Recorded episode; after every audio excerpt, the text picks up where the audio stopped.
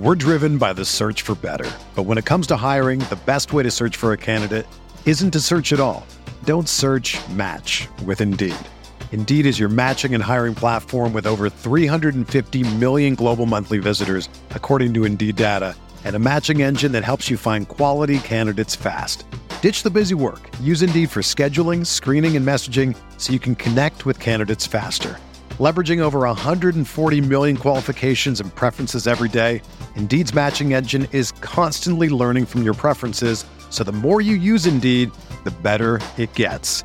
Join more than 3.5 million businesses worldwide that use Indeed to hire great talent fast. And listeners of this show will get a $75 sponsored job credit to get your jobs more visibility at Indeed.com slash BlueWire. Just go to Indeed.com slash BlueWire right now and support our show by saying that you heard about Indeed on this podcast. That's Indeed.com slash BlueWire. Terms and conditions apply. Need to hire? You need Indeed.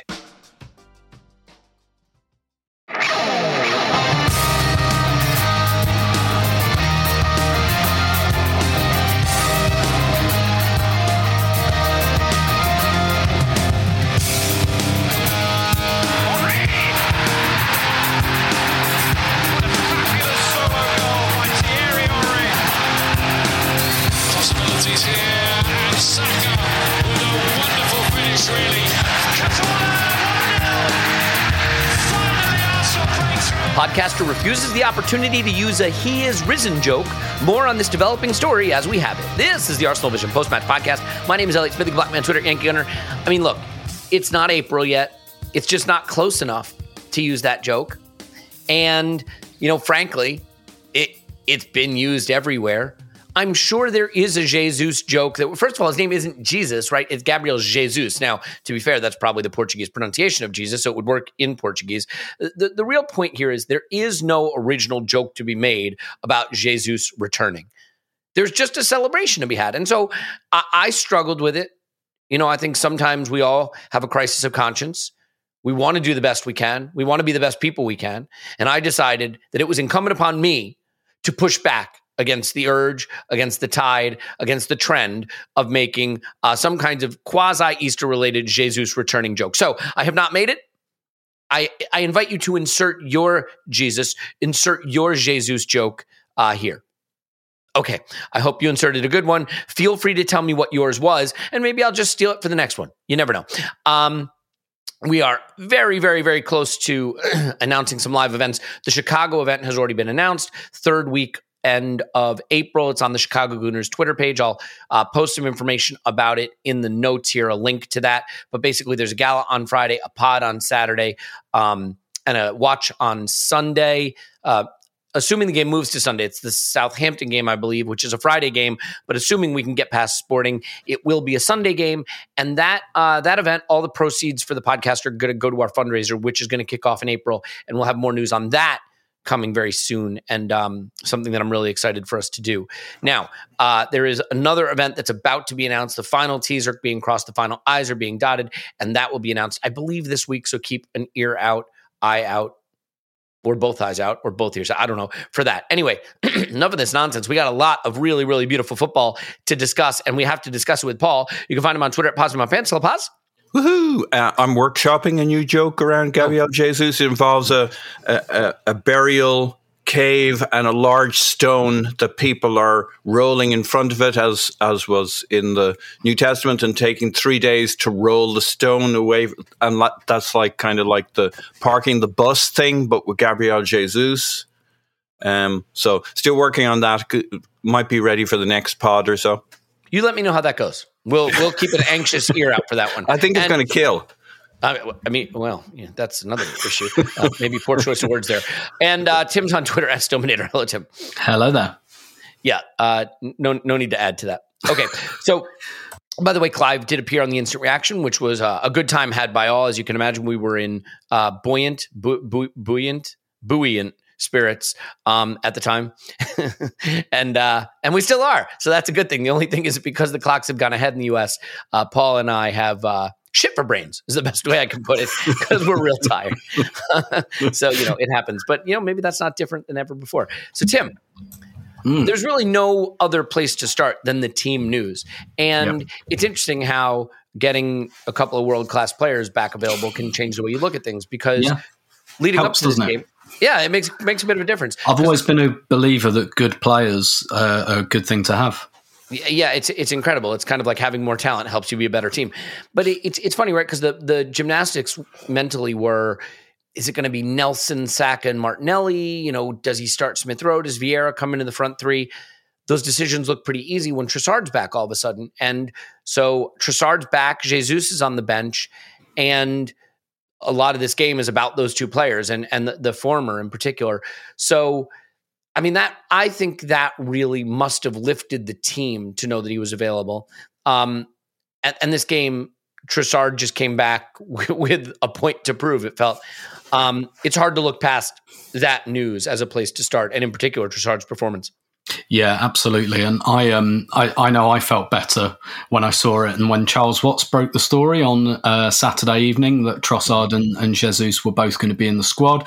In my head that was well they're probably going to share the game. Um, probably about 70-20, probably Gabriel Jesus not ready for 60 minutes. But you know, on on both the instant reaction and the podcast we did after the sporting game, I kind of hinted at the fact that I was a little bit worried um, about the forward line, not because any of them are bad players, but just because they haven't really played together very much.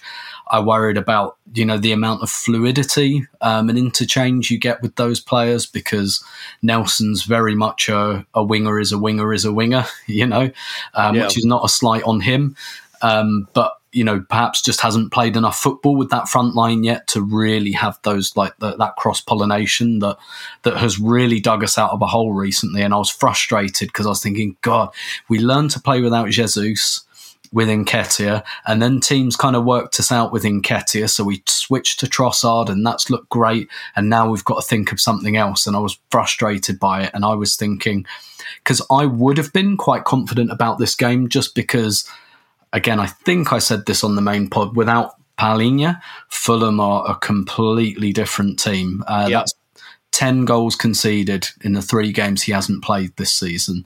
So that tells you a lot. And it's not just his quality, it's the fact that they don't have another player like him. I was reading some stuff that um, from Peter Rutler, I think his name is, who writes about Fulham for The Athletic. And he was like, it's not just a quality drop off, they just don't have another player like that. Um, pr- probably similar to where we were with Thomas Partey before Jorginho was signed. So I, I was confident about, and you know, all of Fulham's underlying metrics suggested that they were on a bit of a lucky streak Yeah, as well. And I saw a bit of their game against Brentford, and I thought we we can take these, but I was thinking, oh, but we've got a really makeshift front three who haven't really played together that much, and you know the positions are going to be more rigid again. So when Trossard was back in, I was like. Nice, and you know what else I looked at when I looked at, uh, and, I felt much more comfortable with that because I think he's been a revelation, and we'll get into that, I'm sure. But I, the other thing it really helped. I looked at that subs bench, um, and I just I looked at it and I thought every single one of those players, I'm fine if they come on. Like probably the quote unquote weakest player on the bench was Rob Holding. And it's like, well, he's probably not going to have to come on anyway, unless we're clinging on to a one goal lead in stoppage time. But even him, like in that scenario, I'm fine with it. I'm fine for him doing that specific job, maybe nothing else. But I looked at the whole bench and I thought that that looks good. Like we we can, regardless of the game state, we can and should use all five subs because all of those players look fine to me to come in. So that that's just the other bit of security it gave me. But I just think Trossard was a signing at the time I compared to Diogo Jota at Liverpool, and I'm still quite happy with that comparison because you hmm. have quite a nice front line yep. and you think, oh, that's a really good front line. And I'm not really sure, but like, obviously, you need some sense of backup there. And th- the way Liverpool handled it with Jota was brilliant because it's like Jota can fit into any one of those positions. And I think the same about Trossard. He's doing a brilliant turn as a kind of as a false nine and interchanging with Martinelli. But any one of those forwards gets injured, I'm fi- like if Saka's injured, fine with Trossard on the right. Martinelli's injured, fi- like I'm fine with Trossard left. Like anywhere on that carousel. Um, and that, that made me feel a, a lot, lot better, definitely. And players are human beings too, right? When you have to start with Nelson and Martinelli at center forward, and your only option off the bench is maybe Vieira plays in the front three, like the players may go into that thing. It's going to be a hard day. We just have to fight and find a way through. You know, we don't have all our weapons. Trossard coming back will have lifted them. Certainly would have lifted Martinelli, who's I, think looked great since Trossard's coming to the side. But I think seeing Jesus on the bench, knowing, you know, the the players will have had their heads drop a bit when that injury news broke. Maybe everyone except Nketiah, right? Would have had would have had their heads go down a bit. Oh, this was going to be our season. Can we get through it without him? And they knew all along we've got to just find a way to stay top without this guy. And him being back on the bench sends that message. We've we've done it. We made it. We got there. We get through this game. He's properly back. We're still five points clear. With oh, by the way, next weekend a chance to go eight points clear. City don't play in the league, and I think that that had to lift the team. But we'll, we'll get to the trio of assists and, and the performance from Trossard in more detail in a bit, Paul. But what I thought was interesting for about the first 12, 15 minutes of this game, we were sort of trying to figure them out. And I think it must have been interesting in a way, right? It's kind of like it'd be like a zoo animal with the cage door open, being like, so I can just like go out and maul all these people. Is that is that what you're saying? Like, I don't have to stay behind the cage and be nice and hope they give me like I can just go maul all of them. You sure? Because Fulham weren't sitting in a low block. And if you look at what we've faced recently, with the exception of the City game, and even City did it a bit, right? Um, lots of low blocks, lots of congesting the center and forcing us out wide, and all game of trying to pass it around the final third, trying to probe for an opening while making sure we don't get hit on the counter. And here come Fulham, and they push up a bit and they're in more of a mid block. They press a little bit. They try to come out at us a little bit. And for about 12 minutes, I think we were just trying to figure out how to pick the holes. And then we started picking them left, right, and center and played some scintillating football. So, Paul, what, what do you think about sort of the way the opening stages developed and the fact that the team kind of caught on eventually to the idea that the, the, the cage door was open, that we didn't have to spend all, all, all game breaking down a low block for a change? Yeah, I love your analogy. Um, I, I think we actually tried to do what we normally do. We just didn't quite get our claws into them mm. for like 14, 15 minutes. Um, and I think maybe this is how Fulham would have played anyway, but um, didn't wasn't that basically how they played against us at the Emirates to a degree where they were pressing our back line. They got got a turnover against was it Gabriel uh, fairly early on, got a goal up and they must have been thinking, you know, why not? Uh, mm-hmm. Uh, we're playing at home. Why don't we try and strike first and get that goal? Um, they certainly pushed our back line. Um, and we did the pressing thing. I wasn't positive that we had done the kind of trying to do the fast start. I don't think we we were maybe fully at it, but we, did all the pressing stuff. We had Odegaard, Trossard, Saka, um, uh, pushing hard, pushing their back line. They'd play through us just a little bit, lose the ball to us. We'd pick it up in midfield. They had the mid block. So for like 14, 15 minutes, we were getting, we were recovering the ball, but we were recovering it in midfield or a little deeper, playing it around the back, playing it up, back, up, back. I think we saw that playing it through the lines. And my first thought was maybe our strategy was just to kind of play it up and back and through the lines to move it around the place. I think we were trying to press their back line, but they did a decent job of playing out.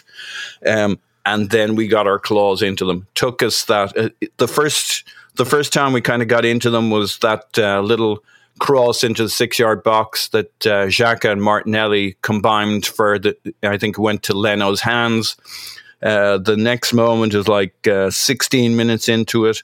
It's the Martinelli offside. And from there, then all hell breaks loose and the goal is inevitable. We've three corners in a row. We get the two goals, one after the other. Um, yeah, as you say, at some point, the uh, Tiger realizes the gate door is open. uh, Nobody's going to stop them. And there's a whole bunch of tourists just standing outside with ice cream and cameras.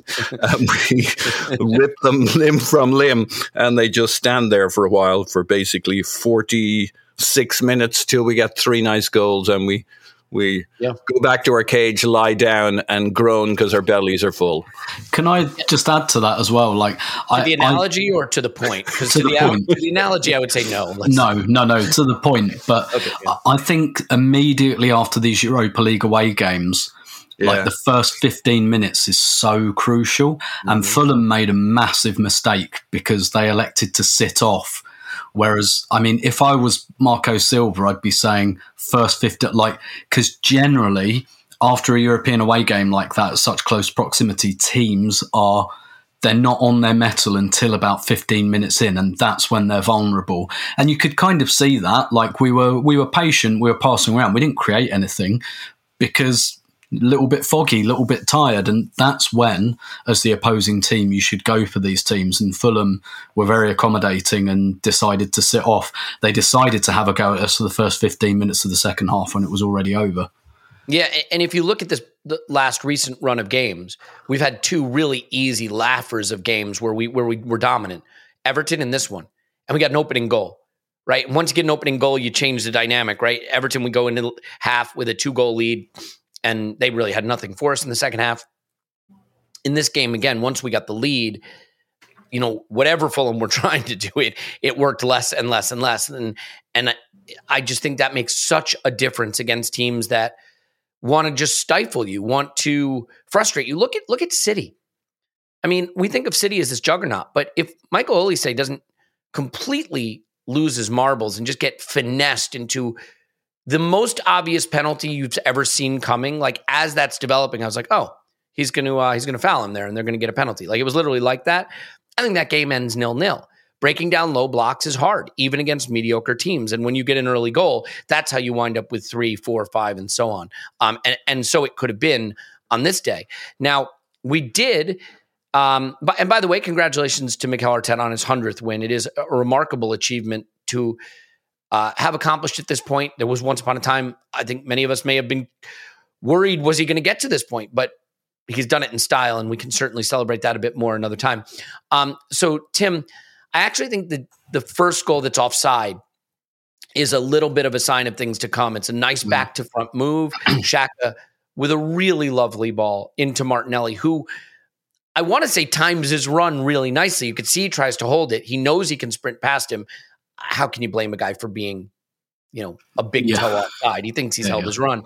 And I don't think he does anything wrong there, by the way. I think it's the reward his play deserves because he kind of opens his body and hits it really nicely. It's a great save from Leno and it rebounds in. And while that is offside, I I think I think that's that's the sign of things to come. I think that was when we started to figure it out. And it's just, you know, a, a, a look at the, the other kind of goals that we that we created throughout the game. Yeah, definitely. I, I think that's the moment that Martinelli realised he quote unquote had Tete um, at fullback. And what, but what was even more interesting to me about this, the camera. I mean, this is a reasonably obvious thing to do, right? But the camera cut to Arteta once it was disallowed, and he was like waving his arms and motioning. And do you know, I, I really think we learned something from Leicester because you were in the stadium, Elliot. After Yep. that goal got disallowed against Leicester. The whole half died, like it just died. The stadium died, the game Fans died and players, yeah. yeah, yeah, and I think this time, I think they learned something from that. I think Arteta was very much like, look, don't let that happen again. Take this as a sign that you've got them.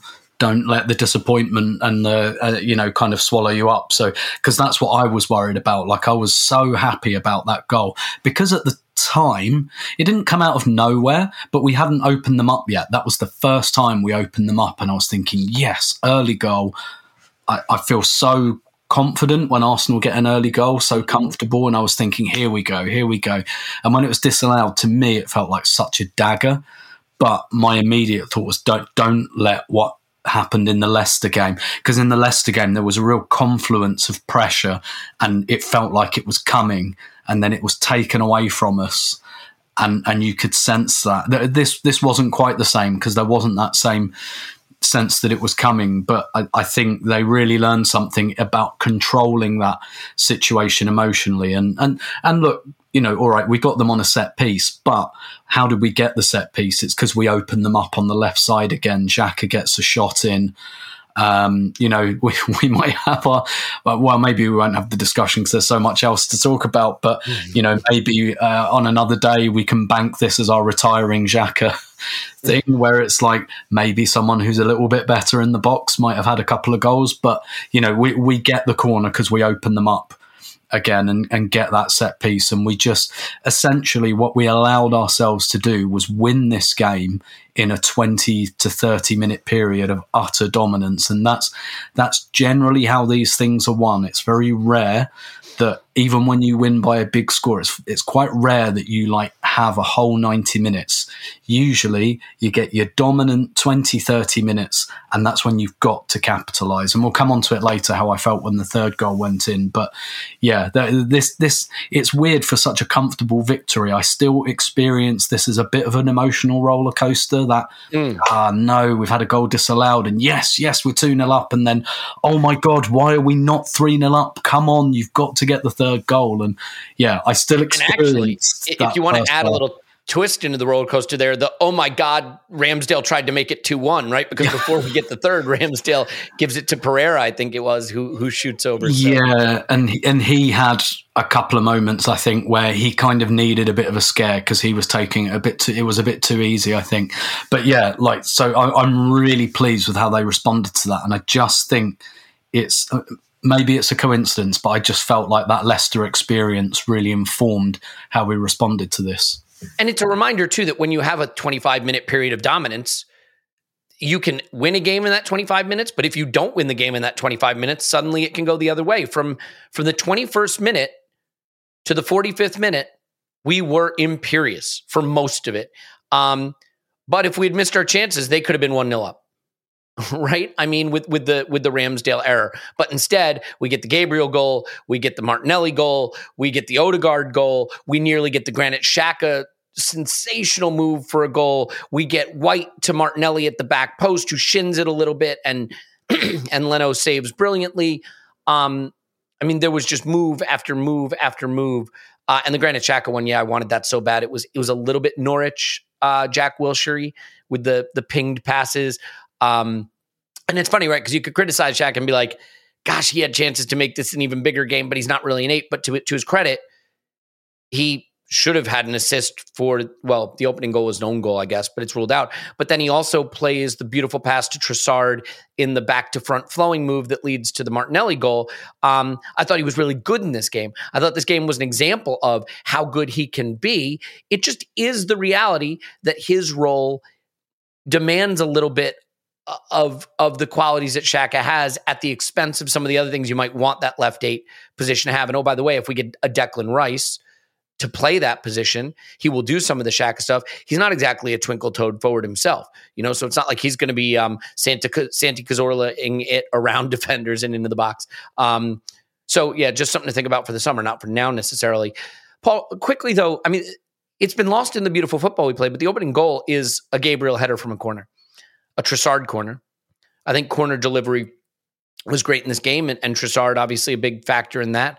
Um, we're now consecutive games with our center back scoring goals. Saliba against Sporting and Gabriel against Fulham, and I, I think I think we are so lucky to have this pair of center backs. And I mean, by the way, then you know, 15 minutes later, you got Saliba dropping the shoulder, dribbling past two guys, and firing a shot nearly into the top corner from 30 yards out they were on it. Uh, Saliba himself plays a big role in the Martinelli goal, which is a long string of passes at the back and in the midfield. And then it goes back to Saliba and he's under pressure at the back. And does he float across back to Xhaka? No, he pings an outswinger or an inswinger cross to Xhaka to send him away to with send his left. Yeah, with his left. Um, our center backs provide the entire platform for the rest of the team to play the way they do. And on a day when we score three goals, it'd be easy to just talk Trossard and Jesus' return, but I don't want to just do that. Gabriel gets it started with the header. Saliba just dripping sauce all over the game um, after that. I, I think we need to talk about the responsibility these guys take in this game, in this season, for opening the scoring, for allowing us to play the way we do. And I think they're the best center back pairing in the league. Yeah. Um, they are huge. Um, uh, I, I like to think of them as a marriage. I don't know where I came up with that from, but they're a happy marriage. Yeah, Um, I, I don't know. No one's ever said it before. Um, Mikel Arteta should use that analogy. It would be a good one. He, he should. It explains some difficult moments in press Mm-hmm. conferences. He should write that down and use it. Um, the celebration after Gabriel's jo- uh, goal, like Saliba's all over him, pointing at him, laughing. Like there's just you see the camaraderie there. The other interesting thing on the the headed goal, I think it's the third co- corner. I think Trossard pings in basically all three of them, all good corners, keeps the pressure on. Um, the first one's a short one, I think, to Martinelli. Doesn't quite come off. It goes out for a corner. A couple more come in. Um, and White is the guy marking Bernd Leno on the corner, um, kind of uh, using his body to keep him away from the ball. And the, where the ball goes is exactly where Leno was standing before he tried to get around White. He has to move to the other side of him, and there's this big gaping hole there. You realize that the VAR officials are listening to this pod going, oh, we could have ruled it out. We could have ruled it out. well, well, he didn't hold his pinky, so there's a some kind of rule. that I probably advised the referees, gave the teams that if you hold the pinky, chance. yeah. Um, and it was kind of interesting as well. I then, having watched the goal, I then ended up doing a bit of a rewatch. And at the start, they're all standing in the tunnel, and Bernd Leno's shaking everybody's hand, and it's all very, very fr- friendly. And then they get to uh, the one guy who looks very kind of eyes down and a little, I would say, sneaky was Ben White. It was like that. Uh, Uh, the Judas just before the Last Supper, he had that kind of shifty look about him. I'm like, he's the guy who's been tasked with doing mean things to Bernd Leno at the corner and feels bad about it because he it is him on all the corners who's who's trying to give Bernd Leno a long. A, I don't know Ben White that well, but you know he doesn't feel bad about it. when, when the cock crows three times, I shall have my hands around your arms so that you can't catch the corner, as the, the famous Bible phrase has it. Yes, I and yet heavily against the Jesus He is risen stuff at the beginning of the pod, and we've gone straight biblical from there. Yeah. Yeah, that's it. That fired me up. So I'm like, screw it. There's you need to go back to Bible studies. There's so much more material in here we can work. Um, so yeah, uh, uh, like that. That goal is a obviously a critical moment. It comes from a set piece. Uh, I'm sure Nicolas Jover is a bit. Uh, uh, stung by the criticisms of our set pieces on both ends and has been working feverishly to get this going again. We're back at it, and of course, it's it's a big moment that tur- turns things around. But the, like it's pressure. It's three corners in a row. I remember thinking by the third corner, "Gosh, we really should take advantage of these corners. It'd be a shame if we have lots of corners and get nothing out of it, and we ping it in." Off we go. We're off to the races, but we don't make the mistake of sitting back. That's when we got our teeth into it. Like mm-hmm. this is what good good teams do. They take that and they say, "Go again." And the next goal that we're about to talk about is an absolute work of art. Yeah, and and I just think celebrating these center backs is important because scoring goals is fun and being an attacking team is fun, but they do have a bit of a high wire act that they are playing, and they're playing it so well. And I love, by the way, late in the game how hard they worked to protect this clean sheet and how important it was to them. Um, there's a moment, I think it's late in the game. Yeah, I'm pretty sure, where Saliba tracks down Dan James. And like James has a step on him, and Saliba just easily chases him down and goes to ground and takes the ball off him. Um, Paul? Yeah, and like Gabriel has a big tackle, kind of forty minutes ish into the game, where he just doesn't clear the man out, but it was a clear the man out, get the ball kind of tackle, but the, the guy jumps over it. Big, big kind of cheer from the crowd. Uh, just like they're just so into it. And to your point about a high wire act, like there are games where these guys look really stretched and they make a mistake here or there. I think we know this, but you just got to understand these guys are doing about the toughest job you can ask centre backs to do. Yep. Standing on the halfway line, uh, being the last line of defense with what's an attack want? They want all that space behind your centre backs. That's what uh, for, forwards against you want. They want all that space. Well, they got it with these two guys, and almost every time they pull it off. Um, and on a day like today or yesterday, where we had more control and they look a little better, that's great. But like, uh, we should bank a little uh, understanding and credit for them for those days in which they're, you know, they are the only thing between us and uh, the great peril. Yeah, and I didn't know where to end that, but you ended it super dramatically.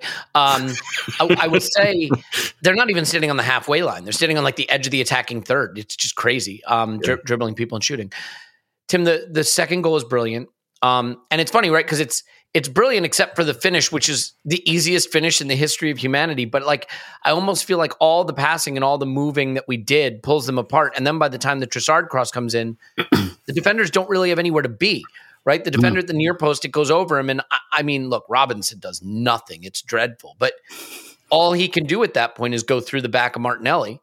Um, he's given so up I, at that point. Yeah, he's kind of given up.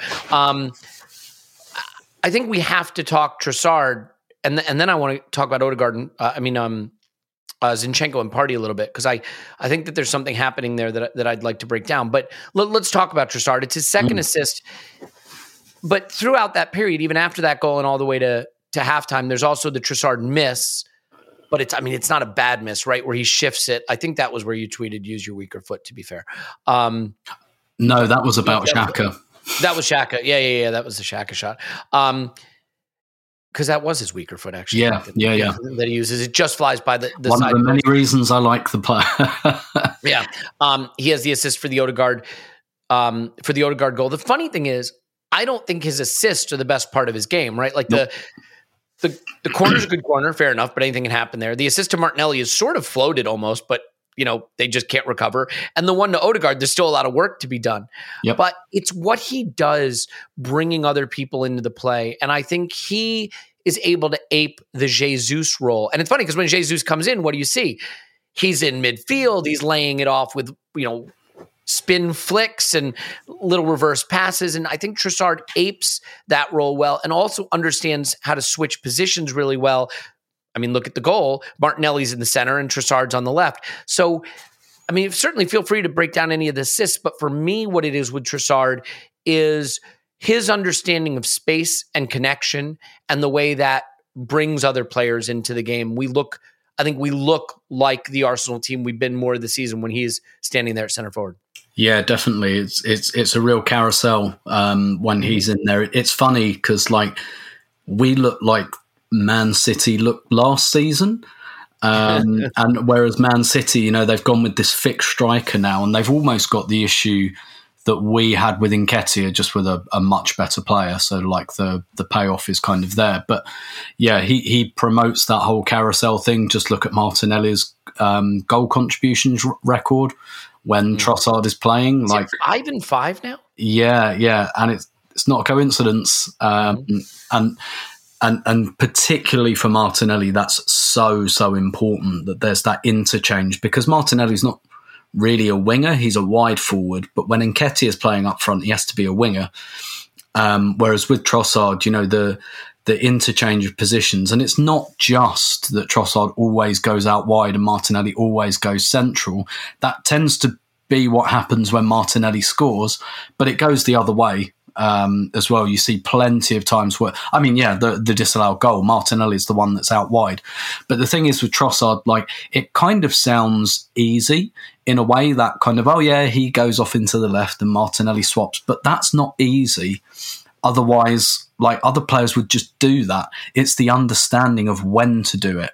And given how few games he's had for Arsenal and how few games he's had with Martinelli, for that understanding to form so quickly is is immense. And it's just you, you remember after a certain amount of time under Arsene Wenger, you got that, oh, he's a Wenger player you mm-hmm. know, you'd get like Rosicky or Hleb or someone like that, and you go, "Oh yeah, Wenger player," and that just became shorthand, and everyone knew what you meant. Like Trossard's an Arteta player. That's um, it's just, yep, this guy, this guy knows what he's doing. He knows how to fit into the system. And to be fair, Brighton, I've said this before, probably a good club to buy from because they have that tactical flexibility and understanding. And he played he played as a wing back for Brighton a few times as well, um, which is you know I'm I'm not sure I'm expecting him to see that role for Arsenal, but you know, there, there's there's potentially another another kind of uh, uh, arm to this, but he, he his just understanding of space and when to, like I'm sure, for example, when Nketiah plays, I'm sure he's not stupid. I'm sure he's thinking, ah, yeah, I should probably pull over into the left channel a bit more and but it's it's just easier said than done. Whereas, like I think Trossard just has that intrinsic understanding of when to stay still, when to move, when to plug gaps um, as they appear, and and yeah, I agree with you. Like uh, basically, they're all crosses. Um, one's a, a set piece, but you know, two crosses from the left wing from your striker. That tells you that they're not kind of staying up front. And when you get that right, that's so hard to play against, but it's harder than it looks to get it right. Otherwise, everyone would just do that. Everyone would do that, but they don't because it's hard, and usually it takes some time. So it's it's phenomenal that this guy has been able to come in and do this straight away. And like honestly, I it's such a good signing. I I think Mudryk will probably go on to be a big star, but I, th- I, think we got the good end of the deal here for, for what we have to do this season. And, you know, look, I don't think Trossard's going to be a busted flush next season either. Like, I think this is such a good signing. I really do. Yeah, he's a good player. He's in his prime. You need some players in their prime. You, you know, I, I we're trying to do this with kids, but the kids are generational kids. You need some players in their prime. And you look at the ones who are in their prime Zinchenko, mm. Thomas Partey, Trossard. Gabriel Jesus. They're pretty important, aren't they? Yeah, pretty pretty important. I think I think like the the phrase I've used most on this podcast this season is some players make the system and some are made by the system. Mm-hmm. Trossard definitely makes the system. He makes it work. Yeah, yeah. And the best compliment I can pay him is just kind of like what you were saying. He just looks like an Arsenal player. Like it's almost hard for me to believe he was playing for another team at some point this season because it just feels like he's been a part of this the whole way because that's how that's how well he fits into it. Um, and and I will I'll nail my colors to the mast. I don't think Mudryk's going to make it as a star, I, and I could wind up looking really silly on that. I just don't see it. I mean, he's so young, so there's plenty of time for that to happen. But he's not not as young as Saka. He's not as young as Martinelli, right? Uh, we'll see. But the point is, you're not trying to make. Not every signing is about the project. Some signings are about the season especially when you're trying to win a title. And there's just no question who was the better signing for that purpose. Paul, I don't want to shut you out of the Trossard conversation, although you know we got a lot more to get to. Um, essentially, I think just to sort of wrap up on this, it's that you know some players are the force of nature player, the player that that can do it on their own, and some players. One of the most important things they can do is make the other players around them better and make the system feels like feel like it works. I don't think Trossard is going to have too many moments in this season where he just shakes his way past three defenders and puts it in the top corner, although I think that's in his locker. But that's not what you're asking him to do. And I think he's doing something arguably more important, which is the impact he's had on Martinelli, which is the impact he has on bringing the team into it. No, oh, by the way, it takes a lot of pressure off Bukayo Saka, right? We're not sat here talking about Saka having a bit of a muted performance, although I think he was fine, because he didn't have to do everything um, in the way it felt like he did a few weeks ago. And I think that for me is is what you get. Zinchenko and Trossard both maybe share that in that their role is about making everybody else come into the game and look better, and he does it brilliantly. Yeah, look, he has a huge advantage. Uh, Trossard is a false nine because he's a false nine. He's not a nine.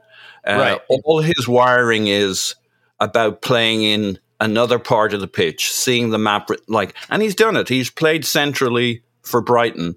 I haven't Don't watched those games. Sorry, I just if you're a center back though versus going up against an elite striker, don't you think this is a harder day? You don't have anyone to really mark. You're not banging bodies. You're not doing the things as a center back that are like comfortable for you, and you don't know who's going to pop up where versus a fixed point that you can kind of key on. You know? Yeah, no, it, it's it's uh confusing for their backline because the first thing Trossard will do is leave his post. Um, mm-hmm. He does not want to be standing beside two centre backs, whereas Eddie his whole existence has been how do you play the central areas? Oh, as Tim says, oh, hang on, aren't I supposed to do that thing where I get over to the left wing to confuse them a bit? Yes, I must remember to do that occasionally. Mm. Uh, Trossard is like, what am I doing standing in the middle? I'm much more comfortable over where that Martinelli fella is. That's really the spot I want to be. Let me get over there at the earliest possible moment. And so he's going one way, Martinelli's coming the other way. is looking for the chance to kind of do a little diagonal between the two of them. Zinchenko's looking to stand anywhere but where a fullback should uh, in the free spaces. And so for me, Trossard is the first mover, and he's just wired to not be in the center like that, it, there's no n- nothing about standing in the center that he feels comfortable about. So the first thing he does is he looks for the opportunity 100% of the time to make that move, and it stirs the pot. I mean, ba- it, it will be hard not to think that this style of system is suited to not having a center forward. That's what uh, Pep struggled with, you might say, with Barcelona for so long, not having a striker. Does he need a striker? But he puts a striker in. Can he?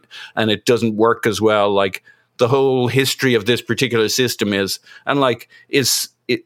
Uh, I listened to a podcast. Uh, it was the Times podcast yesterday, talking about Haaland at City and how brilliant he is and how great he is and how many goals and like you can't fault Haaland and this. And I'm like, yeah, but they're just not as good and they're just not scoring as many goals. And I don't think you can look at the two things. Now, they may crack it eventually. They may crack it this season and go on a run where they have the best of both positional play and Haaland banging in millions of goals.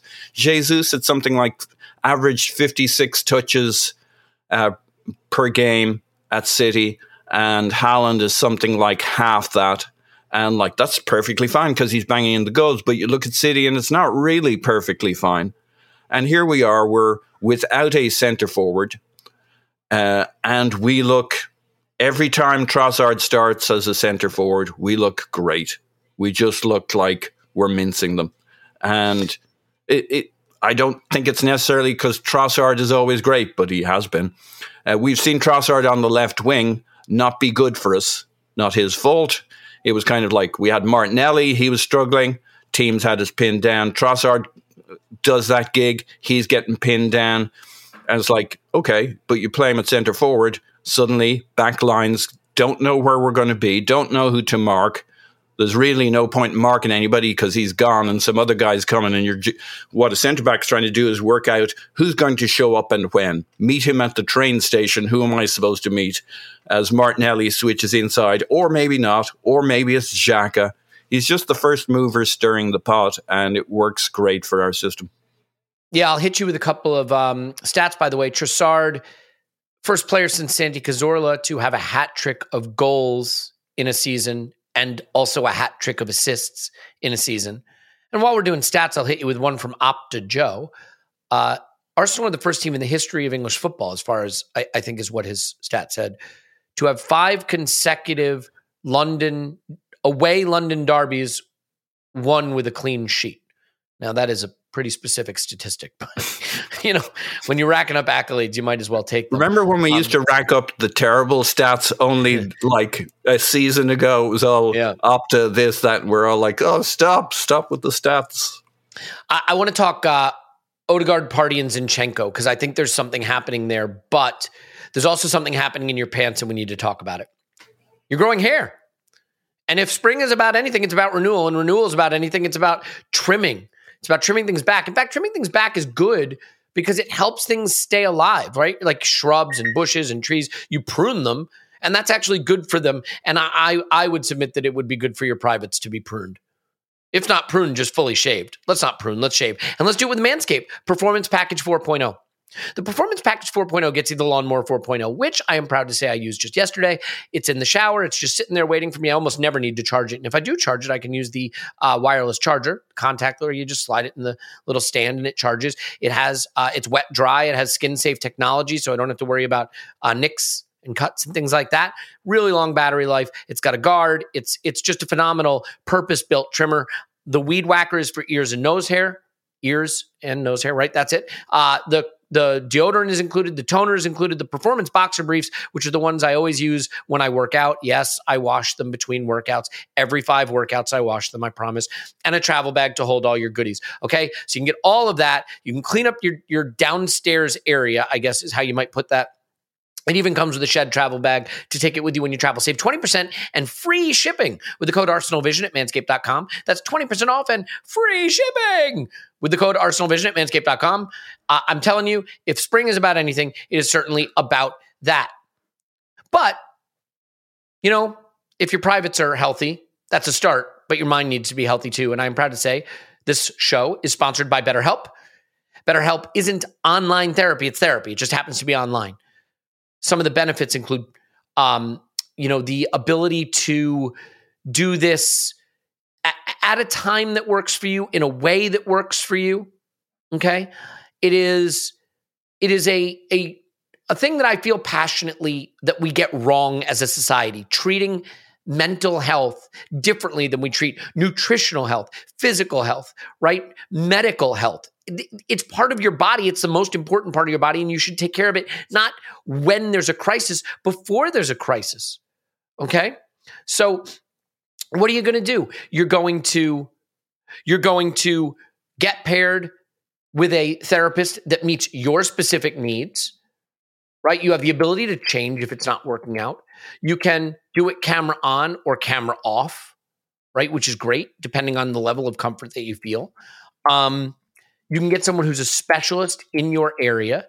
So I, I just think there's a lot of really great things about the way this is done. And I would just say if it is crisis time, you need to do this. But if it's not crisis time, this is the way you stay out of being in a crisis.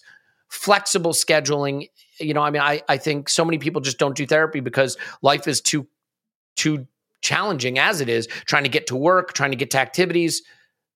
BetterHelp makes it easy. So go to betterhelp.com slash vision today and get 10% off your first month. Discover your potential with BetterHelp. That's betterhelp.com slash vision. Do it now. Last but not least, sorry, it's a it's a three it's a three banger day, but it was a three banger Sunday, so it could be a three banger Monday I think that's what they call it. But this one I love Shady Rays. Real simple. Shady Rays are phenomenal, polarized sunglasses. They do custom snow goggles as well. The, the deal that they're offering is just wild. Okay. You can go to shadyrays.com and use code ArsenalVision. You get half off, 50% off two plus pairs of polarized sunglasses or more. Okay. And they have said they will replace them if they're lost or broken. The only reason I bought sunglasses in probably the last 15 years is because I lost a pair or broke a pair they're going to replace them. Reason enough to try it. Like even if you have a, a pair that you love, if you're going to travel, take the Shady Rays because if you lose them or you break them, you, are going to get them replaced. It's just like it's a no brainer to me. And, and the polarization is great. They have tons of great styles. If you don't love them, you can exchange them for a new pair or just return them for free within 30 days. So it's exclusive for for you guys. Shady Rays giving out the best deal of the new year. Go to shadyrays.com and use code ArsenalVision for 50% off two plus pairs of polarized sunglasses. Try for yourself the shades rated five stars by over 200,000 people. Shadyrays.com. Promo code ArsenalVision. Paul! Is that another? there? Indeed. Uh, I, that is brave coming to me. Surprise. just with a no. I know. I know. I gave I gave I gave you the chance. I gave you the moment and and you thrived. Let's not ruin it. Tim. Yes. The it's hard to say what our system is, right? Four three three, four two three. Who knows? It's like two three five or two three two three or uh, you know WM, whatever you want to call it. But the guys that are facilitating this are Zinchenko and Partey, and I think Odegaard gets in that group too. And if you look at the mm-hmm. stats from the game, it's interesting, right? Because uh, let's look at yeah, Zinchenko. Uh, so Odegaard had seventy five touches, Partey had seventy four touches, and Zinchenko had fifty seven, but in seventy one minutes, right? So you're looking at about seventy five and on on pace for about seventy five touches, almost mm-hmm. identical. And I I don't think that's an accident.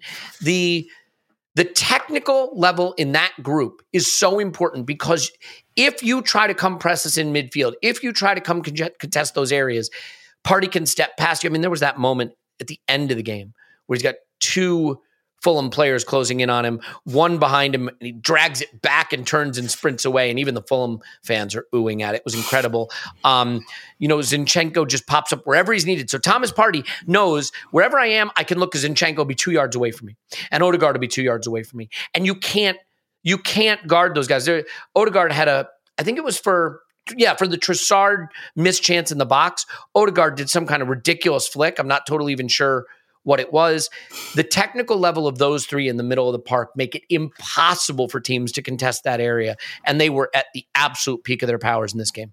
Yeah, absolutely. I, I think um, this is probably a slightly simplistic way to describe it, but I'd say like Partey controls the space and Zinchenko controls the ball. Um, and, and like obviously Partey's really good on the ball as well. Um, and Zinchenko's a great appreciator of space. That's how he's able to pop up in all of these places. But I think very broad, like very broadly and a bit crudely, that's what happens. Like Zinchenko has all the brushstrokes with the ball. He's fantastic on it. As you guys mentioned in the instant reaction, I think it was Paul actually, he's got a lovely disguise on his pass. It's very difficult to know where he's going. Like he doesn't give anything away with his body shape. I bet he'd be a great penalty taker by the way, um, because of that. And and so you know he he brings all that, and then Partey in in this game in particular, it just really jumped out at me the extent to which he just suffocates teams because of the way he's able to just jump out of midfield and swallow the ball up. The, the second it looks like the other team are going to build some momentum or go forward, if there is a slight loose ball, bang, he's out. He swallowed it up he's so good technically that you can't get the ball back off him again and Arsenal are away again. And and just the amount of the the extent to which those players are able to keep teams under pressure that's that's where things have really changed in this quote unquote project um, and part, like dropping Partey back into that position was the first part of it and we started to see it last season. But bringing Zinchenko in, and we should consider those two a central midfield partnership. I think essentially that that's been like a real game changer.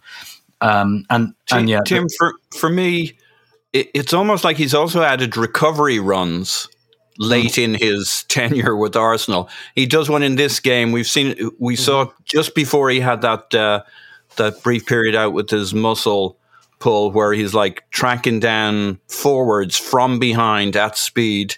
That um, sprint that everyone was talking about, yeah, yeah, yeah. He's like, got such a long stride um, on him, and the way he's able to, he, he's just got this really nice tackling style as well, where he kind of nicks the ball. He never slides in. He never. He either gets his body between the player and the ball, or he's just able to get a foot like telescoping. Yeah, yeah. I, I kind of uh, loathe to make the comparison. It's very Vieira esque. That that's exactly how Vieira used to cover the ball, recover the ball. Like you'd think the player's gone, and then all of a sudden, go go gadget leg comes out, extends to to about six or seven feet, it seems, and then just scoops the ball away, and then it's forward. We're forward. He either takes it on a couple of yards or or he's punching the ball between the lines again. And, and it's, it's just, like it kills off hope in, in yeah. the other team. Maybe that's projection, but you get this idea that it's like, fuck, even when we got the better side of them, even when we're past them, they take the ball off us. Yeah, precisely. And and Odegaard's a big part of that as well. Off, I mean,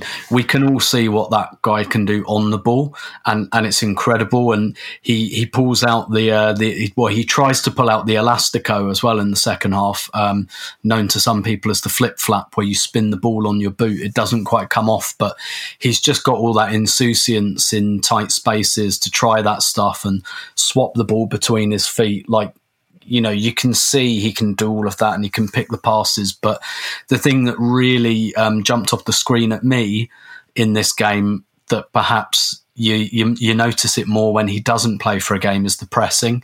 And I know you mentioned it on the the post Lisbon podcast, Elliot, like how quickly he either starts the press or just gets across to his man and blocks those passing lanes. And yeah, Zinchenko and Partey, like when the other team have the ball, it's almost like you know that kind of. Um, uh, I don't I don't know what the term for it is, but like the fire blanket, you know, like there's a big fire yeah. starting, and then you throw the fire blanket over it, and then nope, that's it fizzled out, and and that's kind of what it feels like. But Odegaard is part of that as well.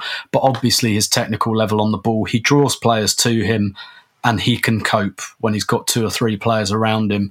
Absolutely no problem at all. And and actually, I think it sometimes helps him because he can drop that shoulder, get the ball on his left foot, or go outside to Saka. And and yeah, I, I think you're right. I think those three. Um, are, are so so important to what Arsenal have been doing this season. Yeah, well said. And I, I just think, you know, there, there's a famous quote in uh, American politics: it's, "It's the economy, stupid." For me, with football, it's the midfield, stupid. Like I, I really don't think there are good teams that have bad midfields. I, I, I'm sure there are, and I'm sure people will inundate me with examples. But I really think if you win the midfield, if you have a technical level in the midfield that teams can't, can't contest that area, can't win in that area, you can win. I think when we were at our low ebb, we were easily pressed in midfield and struggled with it. Um, you look at how well Shaq is doing now.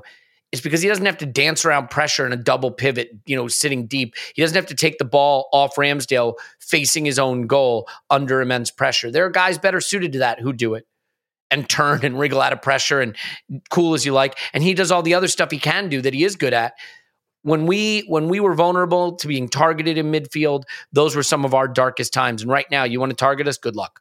Good luck to you. Because you're you're not you're not going to get close. You're going to get played past, and Fulham did time and time and time again. And then then you get into space, and whatever struggles we had against a low block, you get Martinelli in space, you get Saka in space, you get Trossard in space. You get Odegaard with the ability to make a second man run with defenders running back towards their goal. And look what happens. And there were so many chances to make this four, to make this five, to make this six. Um, Odegaard blazed one over from a good Nelson cutback, actually. I believe it was a good Nelson cutback. Um, uh, Martinelli played in Xhaka, but it was a little heavy. It was right to the keeper. There was a um, White had an in swinger to Martinelli at the back post, beautiful, and, and Martinelli shins it, and it's well saved by Leno. I think I mentioned that earlier. There, were there were chances. There were lots and lots of chances. Um, so I think we have to get to the the headline of the whole game, though. We've taken almost an hour to get there, Paul. I'm not going to use it now. I'm not going to go with a pun. I'm just going to say it. Gabriel Jesus is back, and it's not just the fans who have to be lifted by this. I, I really believe for the players, this is a shot in the arm uh, he and Vieira come on, and, and I think Vieira will feel, felt a bit aggrieved to have not kept his place after his midweek performance, and I think I think Vieira did something so important in this game that that Arteta might have to pick him now every game. He got a call from the referee that he did not deserve. And if he can do that, we need that in our team. But all kidding aside, I mean, one of the funniest things I've ever seen led to a great um, Arteta Arteta finger wag when Vieira trips himself up in acres of space, no one nearby, and the ref gave, gave him the foul. And it's like, of all the calls we needed this season, that's the one you're going to give us 3 0 up in the 90th minute or whatever the hell it was. And Arteta goes with the finger wag. But um, Paul, I had mentally prepared myself for the idea that Gabriel Jesus is going to need time to look like Gabriel Jesus don't get freaked out if the touch is rusty. Don't get freaked out if he's not banging bodies with defenders and winning 40 60s.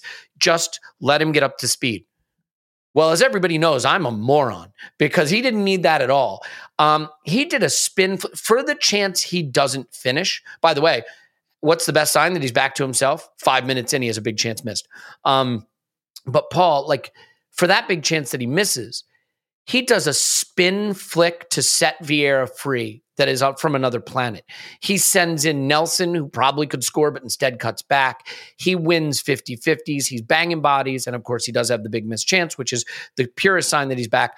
I thought this was, and I realize we all want him to be great. So we're prone to going over the top. But I really thought this was a vintage 20 minutes from, from, uh, Jesus, I should say 13 minutes from Jesus that to me looked like he had never been gone. It was really encouraging.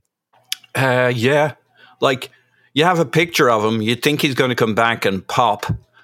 Um, you think he's going to have an impact. Uh, and then he does that, and you're like, wow, I had completely, I thought I had the picture. I completely underestimated what an impact that guy has when he's in the pitch, when he when he's within that team. Um, it was just my jaw dropped. He was yeah. run. He was running at a different speed and intensity and physicality. Just in the small things he was doing before before he'd even done anything, I'm like, holy crap! I'd forgotten that's what it looked like. Um, yeah, I I think when you're in this squad in this team, like the only thing you care about at this time, at this point, is that your team, that this thing you're part of, goes all the way, gets wins the big one, get gets you there, and like. I think your calculations as to whether you're a starter or not at any particular moment, there's a point at which it's just about like lifting the team. We, we're in, still in two competitions. You see that guy come in, and I think everybody in the team says, Oh, thank God. Just that little bit of pressure lifted that it won't have mm-hmm. to be you every time, every game that does the big thing. This guy is there now and you have a piece of the pie. You don't have to do the whole pie. Um, I think psychologically it's huge, absolutely huge that he came back. As we talked about with the bench, Tim talked about eloquently like we and I you actually you mentioned the other side of this in the instant reaction, Elliot, that like just a couple of games ago, it's funny how the bench starts to look a little thin with an injury or two here while you're waiting for a couple of bodies back, and suddenly you look at our bench uh, with these guys, assuming everybody, assuming the bench is wooden and people keep uh, knocking on the wood. Um, hmm. This is a pretty damn good bench going into this critical phase. We've got an interlull, which we hope works in the positive sense rather than negative sense that everybody makes sure they don't play for their national team. And if they've to travel, they don't get any minutes. And we come out of this international lull, uh, interlull, unlike the last one, with everybody actually charged up, focused. Like the last one was about going to a World Cup, getting getting positioned, getting getting in the frame for that. This one, players are going to go away uh, if they have to go, thinking I want to be one hundred percent ready for when I get back to win the big one. And so I'm hoping this is one more moment where Arsenal will come out of the interruption, not losing pace but gaining a pace. Because our bench mm-hmm. right now with this guy back in the frame. He was absolutely fantastic in those 13 minutes. And yeah. I think I think it's a shot of electricity through this team as they look instead of the run in being something that's a bit scary, they're feeling strong.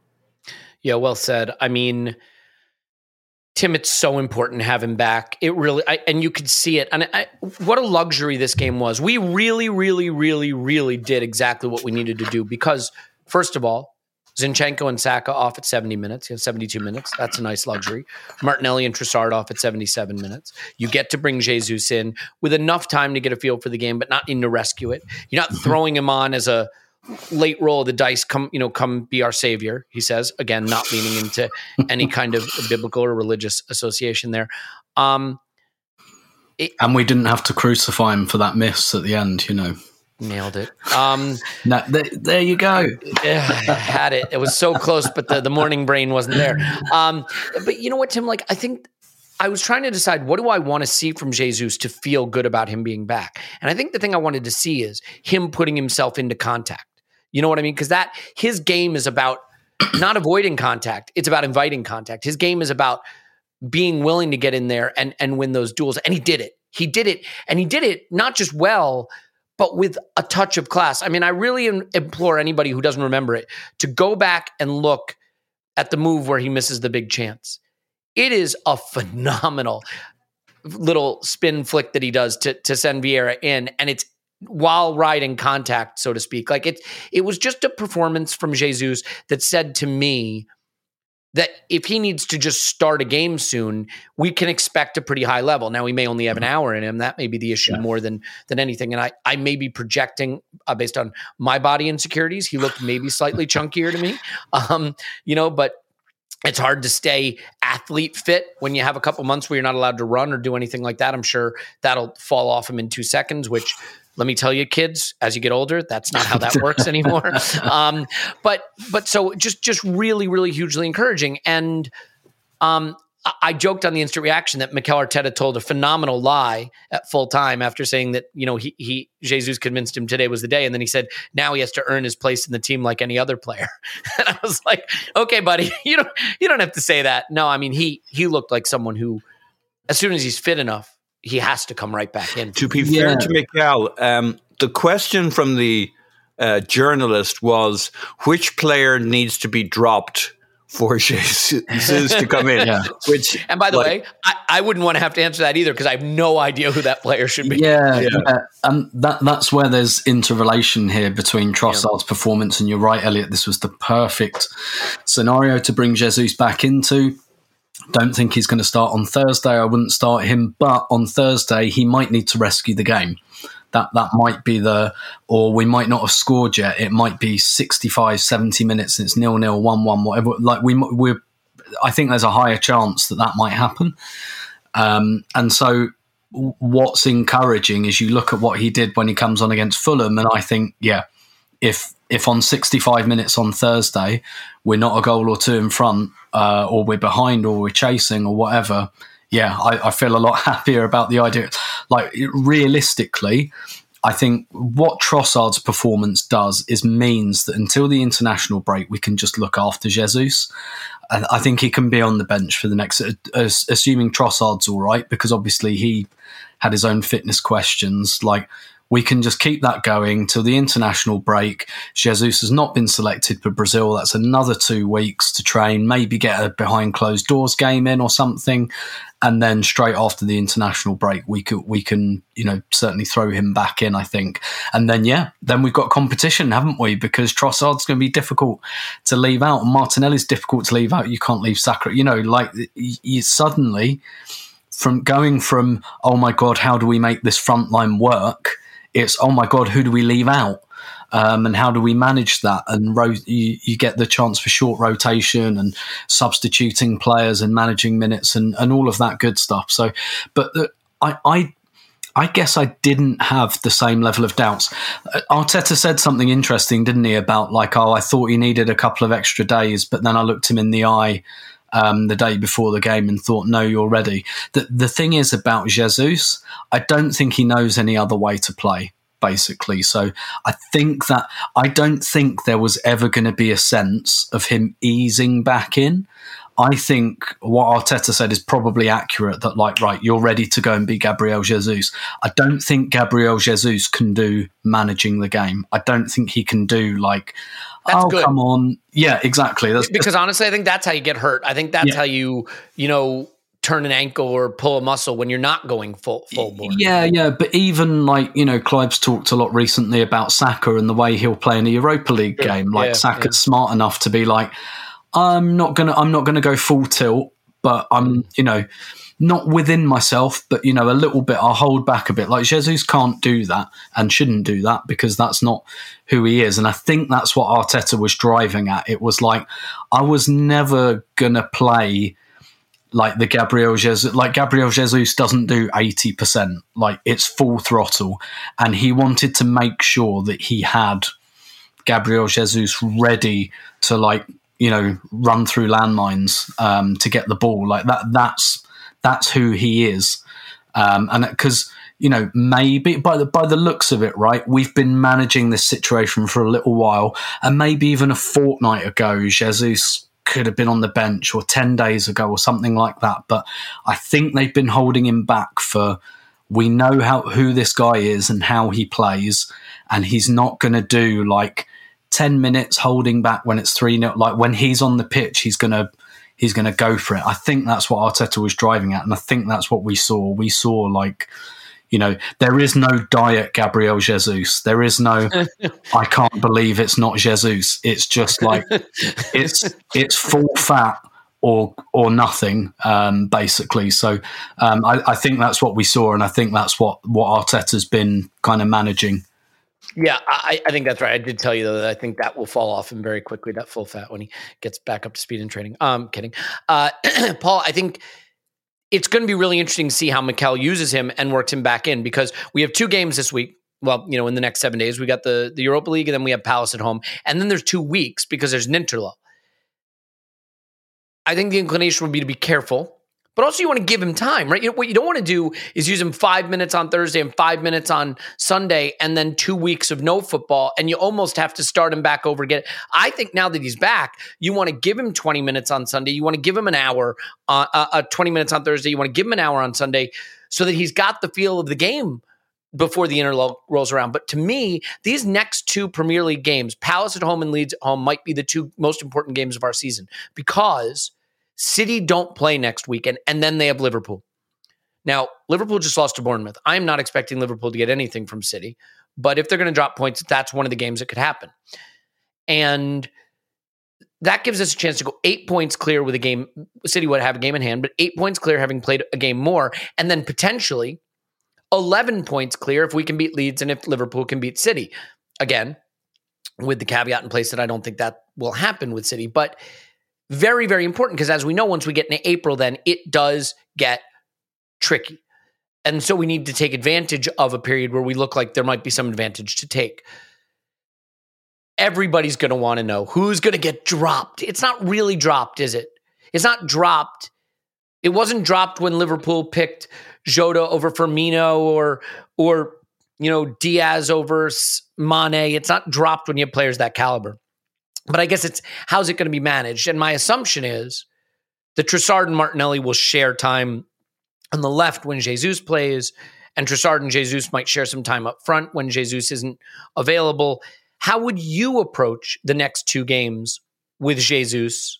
And in general, do you think we just go back to that, you know, that sort of standard that Saka starts on the right, Martinelli and Trossard share the left, and Jesus starts? Or do you think maybe, maybe, maybe in a period where Saka's trending towards 4,000 minutes in a season, we might even see a Martinelli on the left or uh, on the right or a Trossard on the right and give Saka the opportunity not to have to play every game?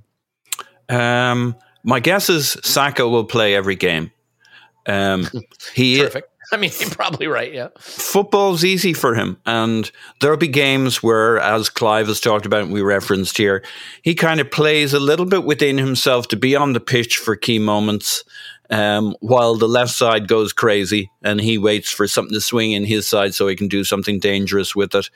Um, like he can just, there are players who can just play and play and play and manage themselves and he's one of those and like you don't want to change the dynamic on that side. Even if it's not a game where it's absolutely firing or a game where he needs to be gangbusters white uh odegaard and saka just have an understanding that allows the team to tick along. Saliba on that side. Like Partey tends to stick to that side. So there's no need to do anything crazy or different there and you keep that ticking along. On the other side, I uh, I think it's going to be very much one game at a time, not just in terms of performances and wins. It'll be what do we do with Gabriel Jesus? I I suspect they don't have the plan we're talking about. What should they do for the second game? He comes back here. You know, I, they have a plan that they're formulating for Crystal Palace.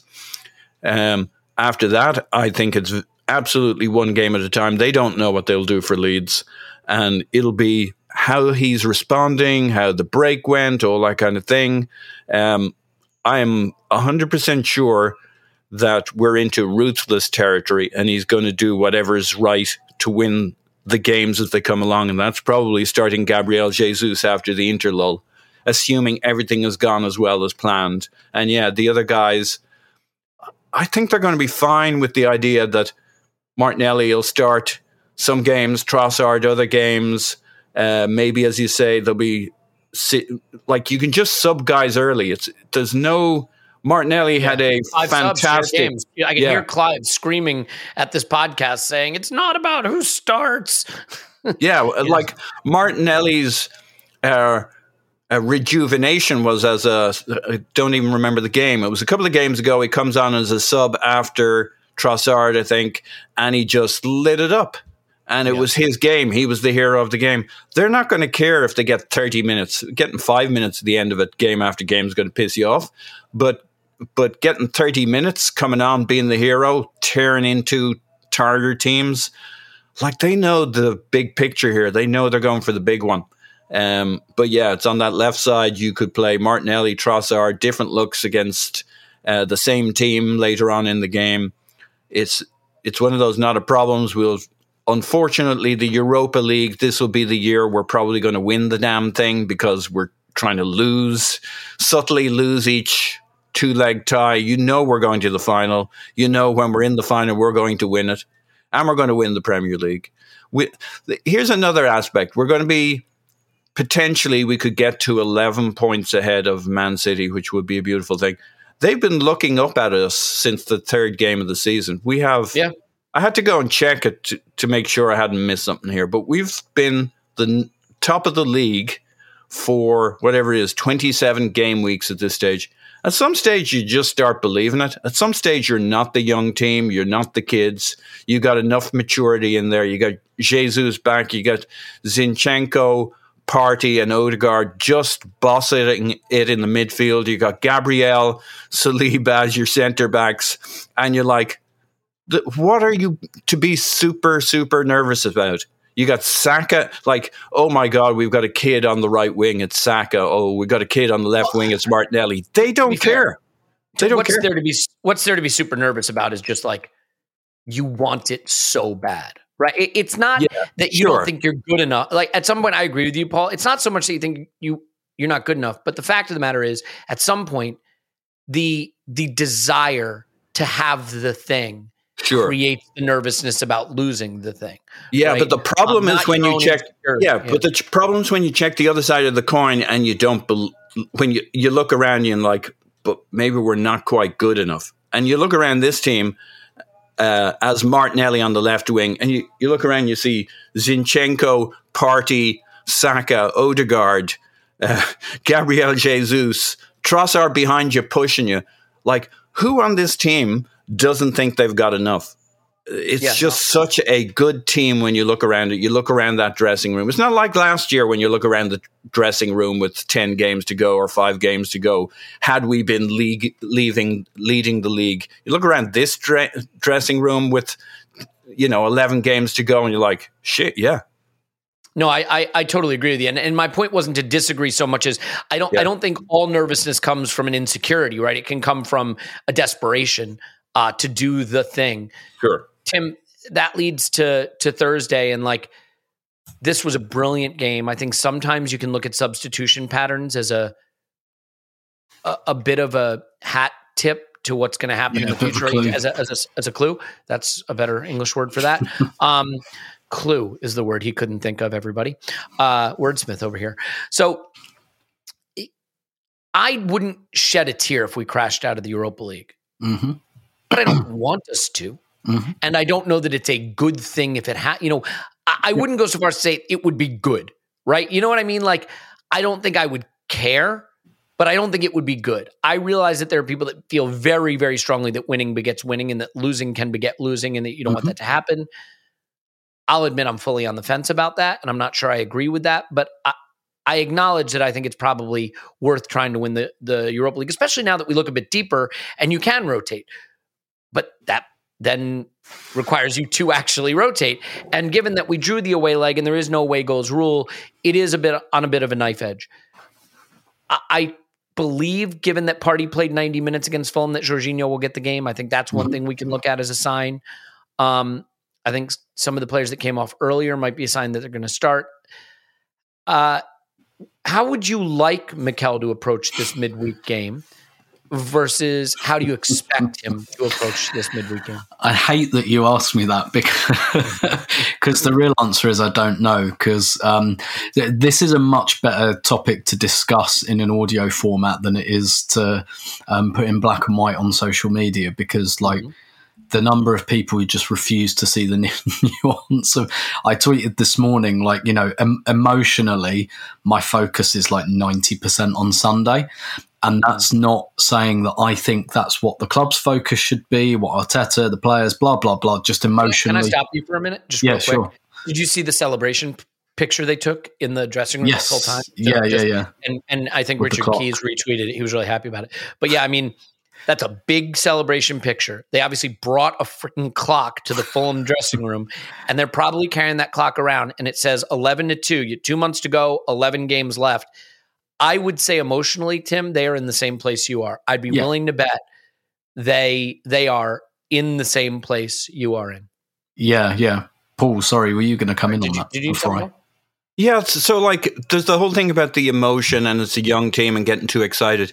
What I think is particularly impressive about our emotional celebration energy thing is like this is all within the team and within a box. It's not like individual players going rogue, talking, getting ahead of them, talking to everybody who'll put a microphone in front of them. I was thinking about it yesterday. I've seen less mature versions of this, and the like everybody's off script and everybody's super excited. These guys are all on script. This Speaking is of that, did, did you hear them? In the, uh, I think three different players said we have to earn the right to win, Yeah. and one game at a time. I mean, it is like he's like passing around interview scripts because they're they're all repeating the same lines. Yeah, Yeah, so like this is a group mind. He's leaned into the energy of a young team. It's very hard to tell a it's just not realistic to tell a young team not to be excited to you haven't won anything till you've won anything kind of thing. Like they'll have those discussions, but this is not a bunch of guys who who are getting overexcited.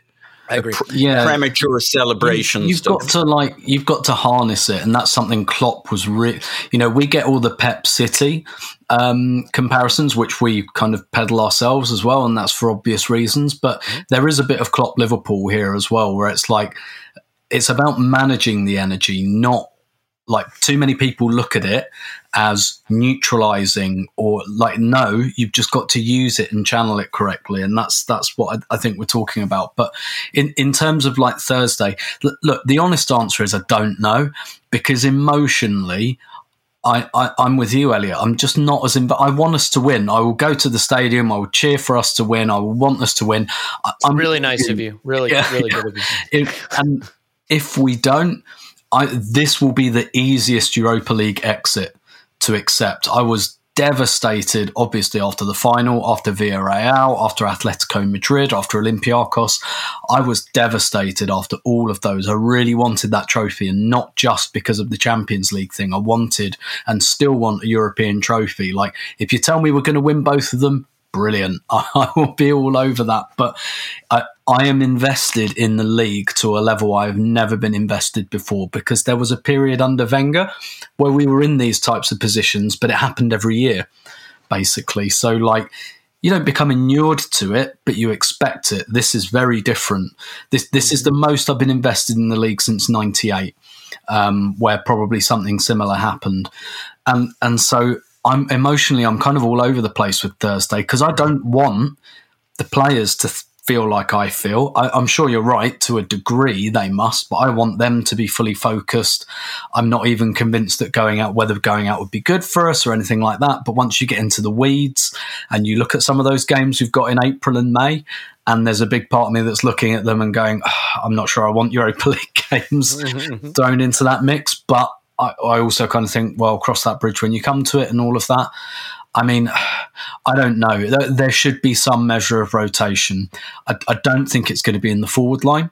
Um, so Jorginho in for Partey, definitely. Tomiyasu maybe in for Ben. Like like those types of changes, I'd, I'd be so comfortable with. Like Tomiyasu for Ben White, Tierney. fine.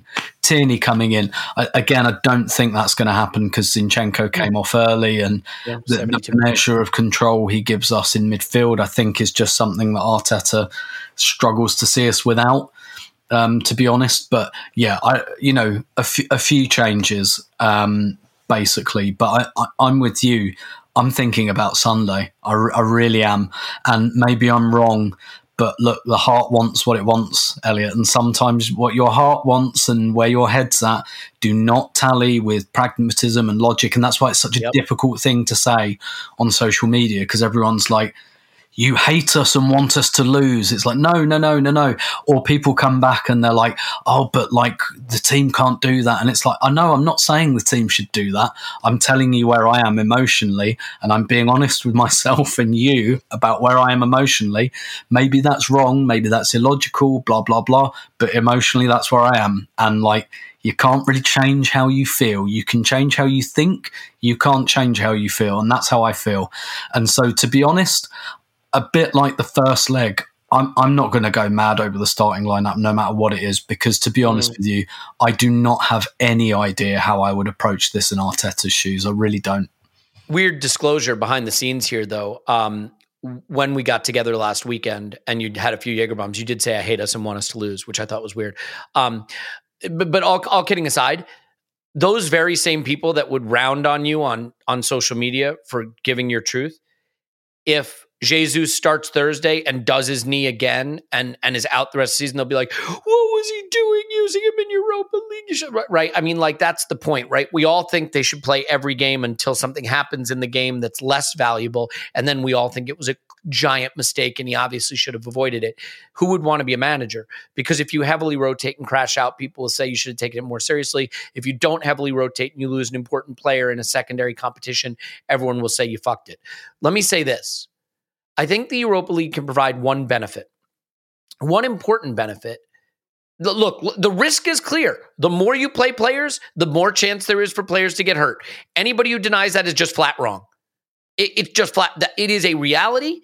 It's why, by the way, teams in the Europa League tend not to get back into the top four because their attentions are stretched. And because you're a Premier League team, you're probably in it late and they're stretched late in the season.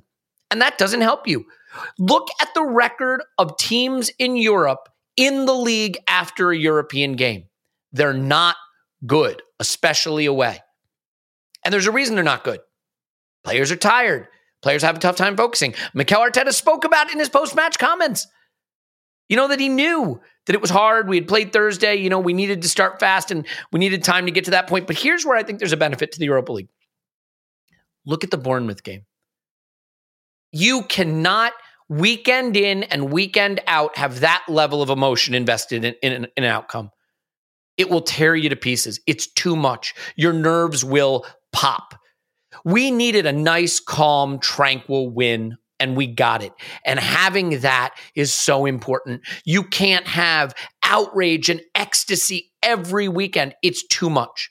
And what I think the Europa League did for us, I think one of the reasons we had the performance against Fulham we did is we didn't play Fulham right after that Bournemouth game. We had a game in between to be a little ragged and you know to take our foot off the gas maybe a little bit and to calm down and get our emotional levels from 120% back down to a nice 75% right to get our heart rate back to a normal level our heart rate after bournemouth and i can tell you this as someone who felt i might have needed a cardiologist is not sustainable it's not sustainable. And the one thing the Europa League can do, this is going to be a pressure cooker, you guys. I firmly believe last season, if we had Europa League between the Newcastle and Spurs games, we might have made top four because we might have been able to just take a little bit of the pressure off that feeling that it was all on the line every weekend. And I do think that for a young team, getting a game in the midweek slot to to just ease the pressure valve off. Again, we're going heavy soft factors here, and I acknowledged already the hard factor risk of injury and fatigue. But, Paul, is there maybe just that slight bit of benefit to having the distraction in midweek so that you can clear your heads, get something like that Bournemouth win out of your mind, and get back down to business at the weekend, not having not having your heart rate at, you know, in the red zone constantly nonstop between now and the end of May? Yeah, I mean, personally, I'd I'd love us to have one competition to f- focus on, have a rhythm, yes. not have yep. to travel. But there, like, it's not all one way. Um, there's benefits. There's players who need games. Um, you want Trossard and Martinelli for the rest of the season to be uh, feel engaged, keyed in. We we talked about the instant reaction. You know, where do, where does Smith Rowe stand? And like there's going to be some players who have some big, big moments, big contributions, even if they're not starters. We've seen Nelson um, having his big moment. Tim added uh, Eddie in the in the chat. Like, there's going to be three or four players, and they know their job is when they get their chance to be completely ready, completely tuned in to come on. We need a goal. There's 10, 15 minutes to, to, to go. Smith Rowe comes on, streaks in behind, bangs it in the corner, guides it in. We're off to the races. We're on a charge. Um, and it'll be a brilliant season for Smith Rowe, even though he's barely played. And so the one of the major things before we get to the final and win the Europa League in the year where it didn't really matter to us uh, will be these guys feeling cu- clued in, connected, excited. Um, I'd prefer if we only had one competition to focus on, but there are many, there are several big pluses from being in the Europa League. And basically, if you're going to be there, you need to lean into the pluses, be super smart about your rotations, your use of players, so when they when their moment comes in the Premier League, when there are ten minutes to go, but they got to do something, they got to get a goal, an assist, change the dynamic. They know what they need to do. They're feeling confident. They know their role. Uh, there'll be significant roles to be played by the minor characters, cameos, if you like, uh, in our running. Yeah. I think um I think we've already seen some of those. Reiss Nelson, obvious, the obvious one, but there are more to come. I would just say this. I think if you want to really bring everybody into the tent and make them feel that they mm-hmm. could score the winner at the Etihad, right? Or score the winner against Palace or whatever, you got to show them that they can play against Sporting. And that's the tough thing. You want to beat Sporting, I get it. But how do you convince a Smith Rowe he's he's important in the group, right? How do you convince Jorginho? How do you how do you convince Tierney? You play them. You you play them. And I'm willing to watch Arsenal crash out with Kieran Tierney. And we all should be. He's a good player. He should play. I'm willing to watch Arsenal crash out with Emil Smith Rowe. He's a good player. He should, you know, this this should be a level that he can manage. I'm not saying Sporting are crap. I think we saw they weren't crap. They scored a beautiful goal of the weekend, by the way. But like there there comes a point where it's not just about resting your starters. It's about having your players who aren't starters play in an important game, not in the 80th minute of a 3 0 win, from the start of the second leg of a, of a European tie. You know, so I I hope he will do that. I think last, last, last thing here, Tim.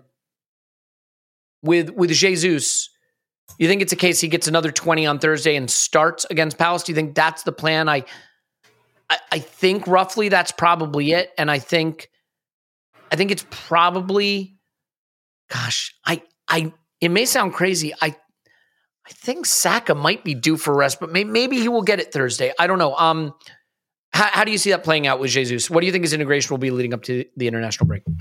so de- definitely the bench on Thursday, but I think he might get a bit longer because he got his like 15 minutes. It might be half an hour this time, and a lot of that again might depend. Will, will probably be interlinked with uh, Trossard as well because he's come back earlier than we expected uh, from an injury and probably requires some management as well.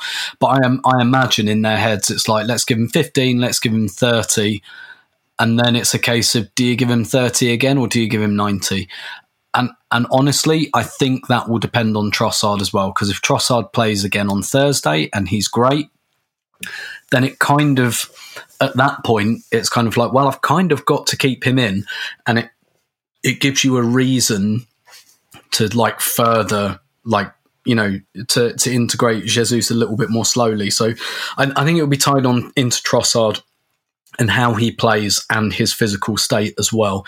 If Trossard goes off after half an hour because he's done his groin again on Thursday, Jesus is starting on Sunday. I'm sure of it.